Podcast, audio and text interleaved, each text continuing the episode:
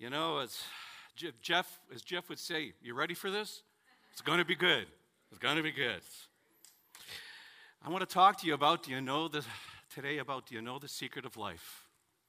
You know, it's asked a lot today, people wondering things going on. What's the secret to make this whole thing work? And God just laid on my heart to share with you. It's just one thing.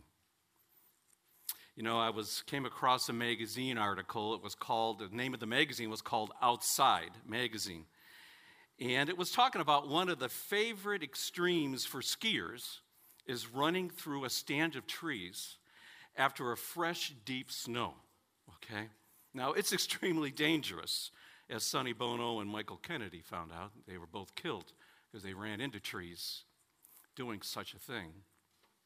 The writer of the article says, they say what you focus on your what you focus your eyes on becomes really critical in the woods. Look at the spaces between the trees, the exits where you're hoping to travel. The secret is not to stare at what you don't want to hit. The extreme skier who focuses on trees is more likely he's going to hit the trees. The one who's looking for the space or the exits between the trees obviously is probably going to miss the obstacles. But it's hard not to look at the trees because you're so afraid of crashing into them. So I want to share my first don't miss this with you. If you're new here, sorry, I got allergies. If um, my don't miss this is I say maybe two or three of these in a message. This is so in case you forget everything else, you remember this. Don't miss this. Don't stare at what you don't want to hit. You know, when we're focused on our fears, we're going to likely go crashing right into them. But if we focus on open spaces between them, chances are we'll likely avoid them. A skier stated this. He said, With practice and a little luck, you'll soon be ripping through the tightest of trees without getting a mouthful of bark. How many of you play a movie in your mind about all the bad things that could possibly happen? I call it the 3 a.m. movie. Do you know, I'm not the only one, right? You're laying in bed 3 o'clock in the morning thinking of all the things that could go wrong. And it's amazing what we can come up with, right, in our minds. And the movie just plays and plays there. You know, there's, oh, look, there's always something to worry about, right? We have aging parents, you can lose your job, you know, we got wayward children, we got illness, we got terrorism, politics, fake news, okay? Just to mention a few, there's a lot out there. It's easy to focus on the trees, and it's not so easy to focus on the open spaces. I recently read that a dense fog that covers a seven city block that is 100 feet tall is comprised of less than one glass of water. Amazing, right? So a little water can create much gloom, it can cripple an entire city. Can I tell you, worry and anxiety are just like that. Just a small amount, you know, it can settle on us like this great cloud of gloom. And it can keep each and every one of us from really enjoying life. We need to be focusing on the space between the trees, not the trees. I came across this story. There was a young boy. He was driving a hay wagon down the street, a hay rack, and you know where they pile the hay real high up on it, right? Well, the wagon fell over in front of a farmer's house. And the story goes like this The farmer came out and he saw the young boy crying, and he says, Son, son, don't, don't worry about this. We can fix it. Right now, lunch is ready. Why don't you come on in? We'll sit down, and then I'll help you put the hay back up on the wagon. The boy says, No, I, I can't. He goes, My father is going to be so angry with me. And the farmer says, Son, don't worry. Just come on in, have some lunch. You're going to feel better. The boy said, I'm just, I'm just afraid. My father is going to be very angry with me. So the farmer and the, and the young boy, they go inside and they have lunch. And afterwards, as they walked outside to the hay rack, the farmer said, No, son, don't you feel better after having something to eat? And the boy says, Yes, I do, but man, I'm telling you, my father's really going to be angry. And the farmer says, Nonsense. Where is your father, anyways? The little boy goes, He's under the wagon.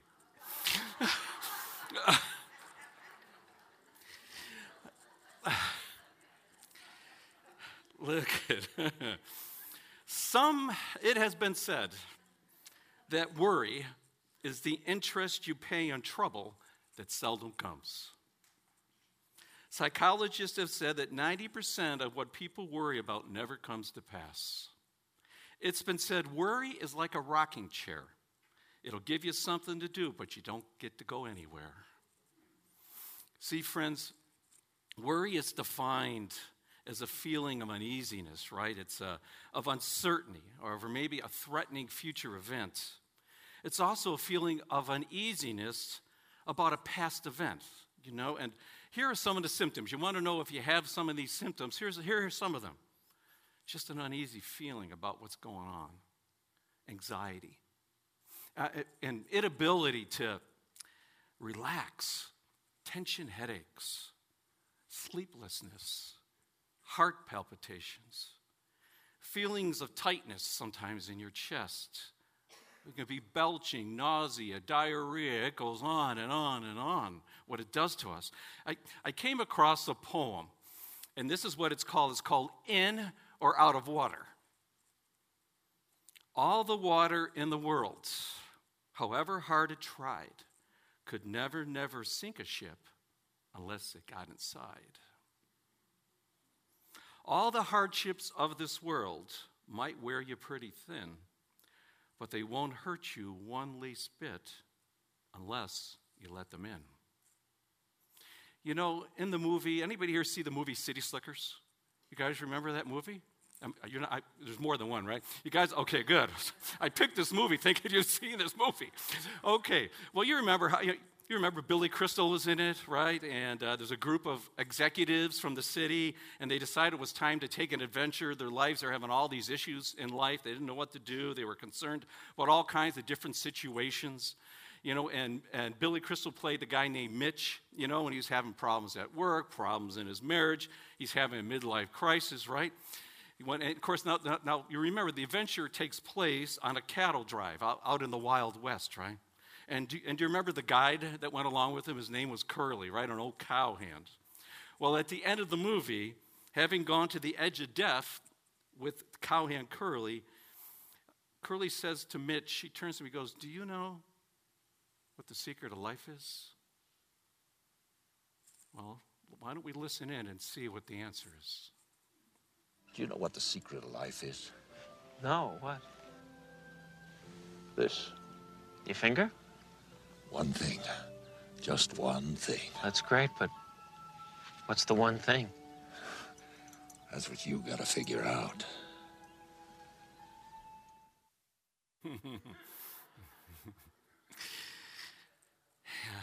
you know, I sit there and I think, do you know what the secret of life is?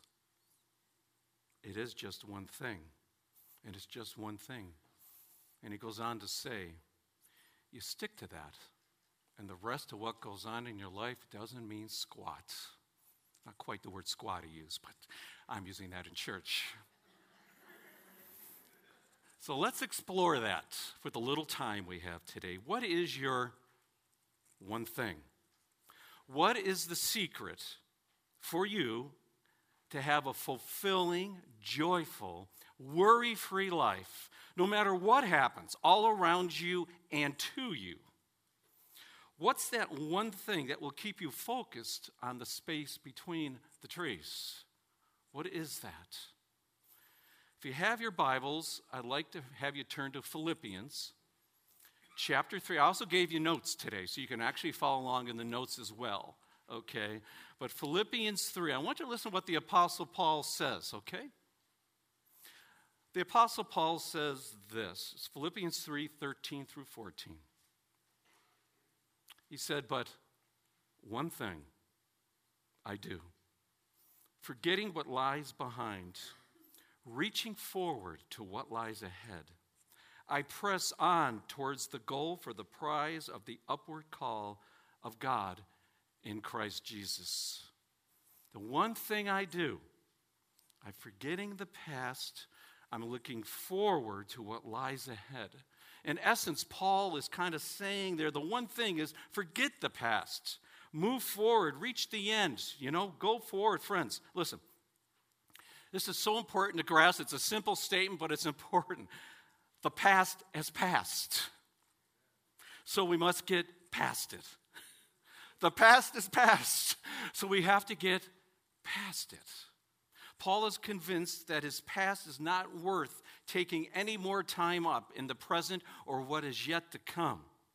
Actually, in 2 Corinthians 5:17, Paul also says, Therefore, if anyone is in Christ, he's a new creature. The old things have what? Passed away. And behold, new things have come. Paul says, listen, if, if, if, you have turned from your way of life and you have turned towards Christ, he goes, that old you is slowly being transformed, slowly changing. You're becoming a brand new creature in Christ. Let him do his work in you. You need to forget the past. Because you see, friends, defeat and discouragement come from dwelling on the past. Yeah, I know. You're a bright crowd, man. I'm telling you. I brag about this church all the time. I said, they're like the smartest church around. Okay? And it's the truth. You are. Friends, no matter how hard you try, you can't live yesterday over again, right? We just can't go back. The scripture tells us that God has forgiven all of our shortcomings. It says that God has forgiven all of our sins. So why, why should I keep bringing them back up again and again and again? You know, Psalms 102. If you ever, it's a good one to mark in your Bible. I, I can't remember. I put this on your notes. But you, you've heard the statement, but it's good to know the address. As far as the east is from the west, so far as he removed our transgressions from us. Think about that. As far as the east is from the west. Pretty interesting to, what Jesus has done hanging on that cross. As far as the east is from the west, I remember your sins no more. No more. I've got another, don't miss this. Never let the past be so dear as to limit your future. Don't ever let it be so dear to you and what had happened back then to limit you in your future. Now, you know, you might be, thank you, Robert. The question you may be asking is, well, how? How, does, how, how do you do this? You know, how do I forget all this stuff that's been in the past? Listen, those words that Apostle Paul said are really powerful forgetting what lies behind. Did you hear that? Forgetting what lies behind. Forgetting, and, and just press forward, he says. Forget, now, now, now listen, it doesn't mean that you don't. A friend of mine once said this to me, and I may have shared this one time before with you, but I think it's worth repeating. Someone had just did, I mean, it's really hard when, when someone's hurt you to forget it, correct? Right? And what impact it had on you. And I'm sitting across from him and I'm sharing what happened. He goes, Paul, never waste a good hurt. And I looked at him, You're an idiot. What are you talking about? Don't waste a. What does that mean? My heart's broken. I've been hurt really bad. And he says, Don't you ever waste a good hurt. You know, and, and it took a few minutes for me to understand what he was trying to say to me. He goes, Paul, look at someday in the future, you're going to have an opportunity. God's going to put somebody in front of you that you can come alongside that you went through that situation and you can come alongside them and literally say to them, I know how you feel. I know what you went through. Okay, let me tell you how I can help and walk you through this. Right? There is nothing like having somebody come alongside you that has dealt with the same thing that you have. What Paul's saying here is forgetting the past. He goes, look at some of that stuff that you did that was wrong, the sins that were done, sins that were done against you. He goes, put them aside, set them in the back, use them now. It's almost like a toolbox. The day will come that you can open up this toolbox and go, know, I remember back when this happened. You can pull it out of the toolbox. And now, in a positive way, what someone meant for evil, God turns it to good. Genesis 50 20. What God meant for good. Remember Jesus, remember Jesus' words here. This is from Luke 9 62. He said, No one, after putting his hand to the plow and looking back, is fit for the kingdom of God. Listen, I shared a few weeks back when I was teaching here, I called it, I called it the Otis scenario. Remember Otis? Remember from Andy and Mayberry? You know, the town drunk, right? He used to come staggering every Friday night. He'd go over, get the key, open the, swell, open the cell, close the door, stick his hand through, and hang the key back up, right? Sometimes we do that to our, we're Otises sometimes. You know, Jesus is saying, Paul is saying, listen, st- stop locking yourself up in a self made cell. We walk into a cell, we feel bad about ourselves, something we did, we take the key, we open it up, we lock ourselves inside, put the key outside the cell. And we stay in there until we feel a little bit better about ourselves, okay? Or we feel that maybe God could, could forgive us for what happened. Jesus is saying the whole time the key to your freedom, the key to everything is right outside the cell. It's hanging there already. I'm the key, he says. Just grab the key, open the cell. Don't keep yourselves locked up in the cell. Move forward. Friends, let me, that phrase, one thing, it's in Scripture so many times. Um, let me share one. It's from the Gospel of John. The Jewish leaders were speaking with this young man whom Jesus just healed from blindness. And they questioned him about this Nazarene named Jesus. And in John 9, the, blind, the once blind man says, Well, whether he's a sinner, I don't know. But one thing I do know I was blind, but now I see. In Mark's gospel, when Jesus encounters the rich young man, the rich young ruler, we see that one thing again. Mark 10. Jesus, this is Jesus. Now, looking at him, Jesus felt a love for him, and he said to him, One thing you lack. Go and sell all your possessions, give to the poor, and you're going to have treasures in heaven. And then, come on, follow me. Come follow me.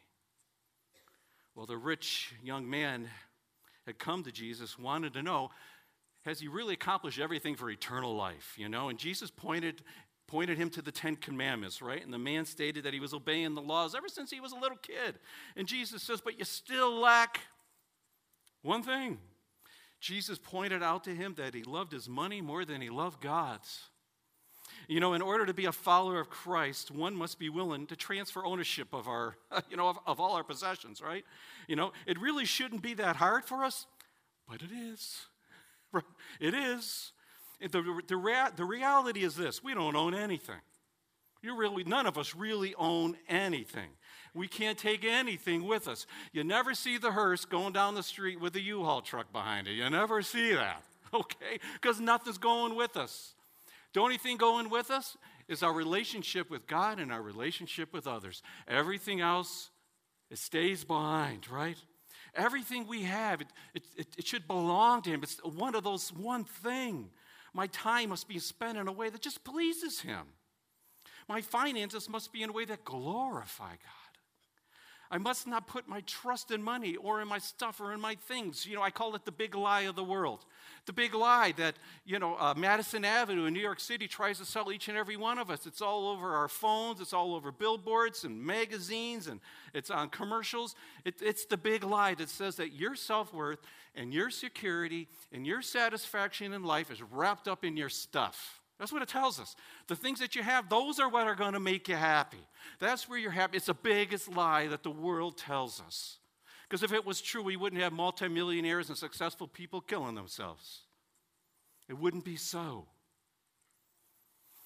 Listen, my abilities also are, I must use the abilities that Christ has given me to glorify Him.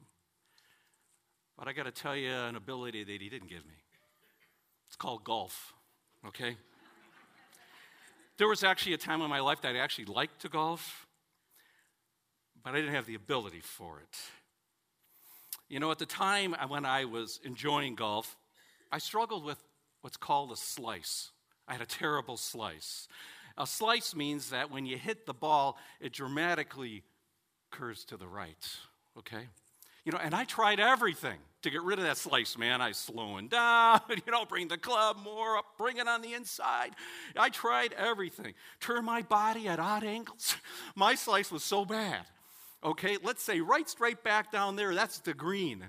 When I would tee up, I would be facing this direction. And I'd be, I'll never forget the first time I played, I'd Paul, the green's over there. I know. and my slice, and go right down the fairway. That's how bad my slice was. I'm telling you, it was that bad. Well, one day I had a friend watching me, right? And he says, You know what, Paul? Every time you swing, you lift your head. Every time. He says, Focus on the ball. Don't worry about where it's going. Just focus on hitting it. Fix your eye on the ball until you're totally through the swing. You know, and as I watched other golfers hit the ball, I always look to see do they have that correct stance, you know, are their eyes fixed? Are they, on, are they eyes focused on the ball? Because you see, where your eyes are fixed,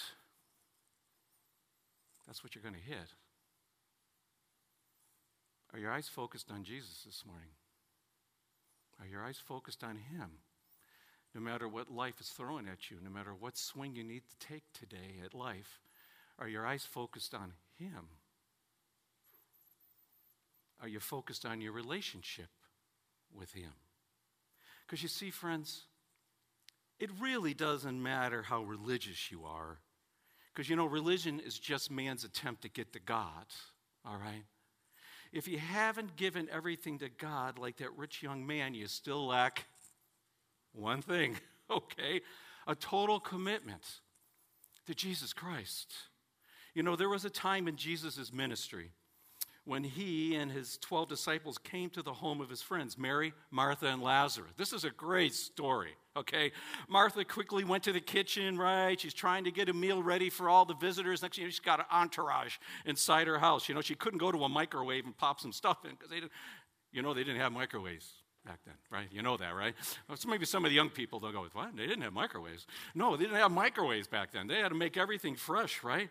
Well, so Martha's in the kitchen, you know, starting to get everything ready, pulling pots out, starting fires, whatever they had to do, right, to make to feed all these people. But her sister Mary went and sat down in the living room, right next to Jesus.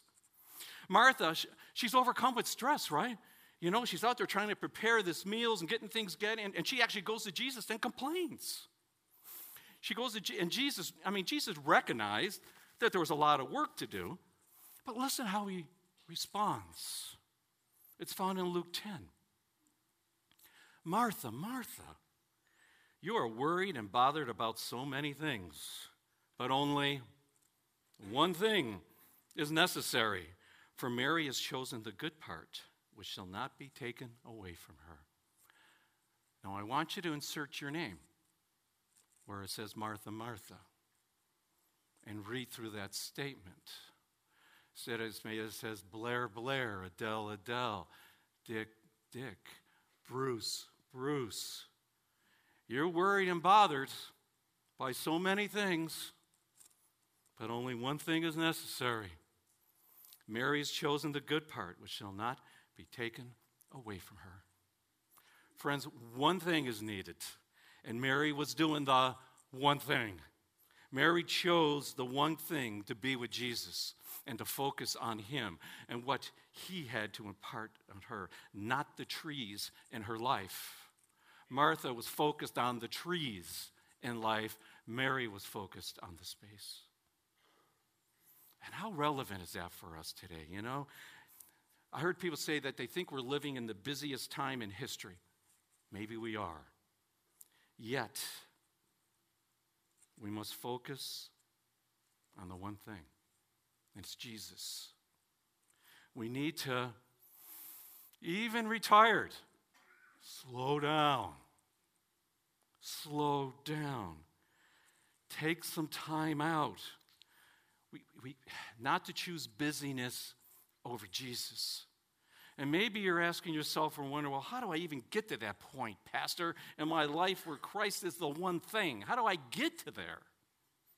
Can I tell you, due to our sinful nature, it's easy to become distracted with all the earthly stuff all around us, you know? So easy. We naturally tend not to think about putting God in spiritual things first, okay? Especially, we're not going to put it before ourselves.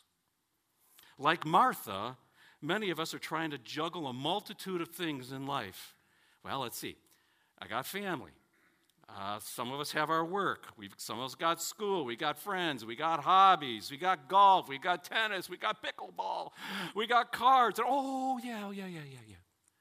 I got a relationship with Jesus, too. I can fit that in there somewhere. Can I let me encourage you? We need to focus on the one thing that is truly needed. We need to focus on Jesus. Then and only then, I can tell you just from my life experience, I'm telling you, everything starts to fall into place. You know, in Revelation chapter 3, verse 20, Jesus says, Behold, I stand at the door and I knock. If anyone hears my voice and they open the door, I'm going to come on in and I'll dine with him and he'll be with me. Jesus, I'm knocking at the door. Hello? You know, what's that? Back to the future. Hello, McFly. you know, you're there. I'm right here. Okay, just let me in. Let me talk to you.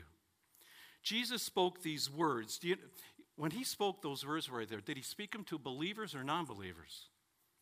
He spoke them to believers. He's talking to people that had given their lives to him. Okay, those are the people he's spoken to. That's who he gave them to. He was speaking at the church of, of Laodicea. These words were spoken to followers of Christ where just got everything all mixed up. Okay? They had lost focus of the one thing.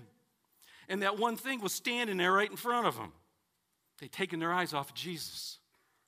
When Jesus knocked on the door of Martha's house, she warmly welcomed him into the house, but then Martha became distracted and missed out on the one thing to be with Jesus. In Revelation, we're reminded that Jesus knocks on the door of our hearts. He knocks each and every day and is just going, How you going to respond today, Paul?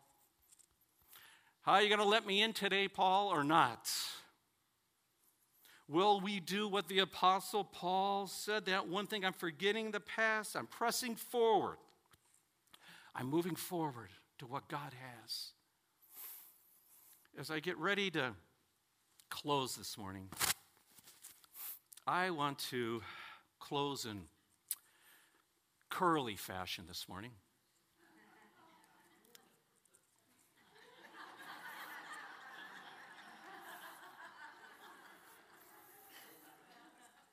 Do you know what the secret of life is? It's one thing. It's just one thing. It's Jesus Christ. And you stick to that, and the rest means squat.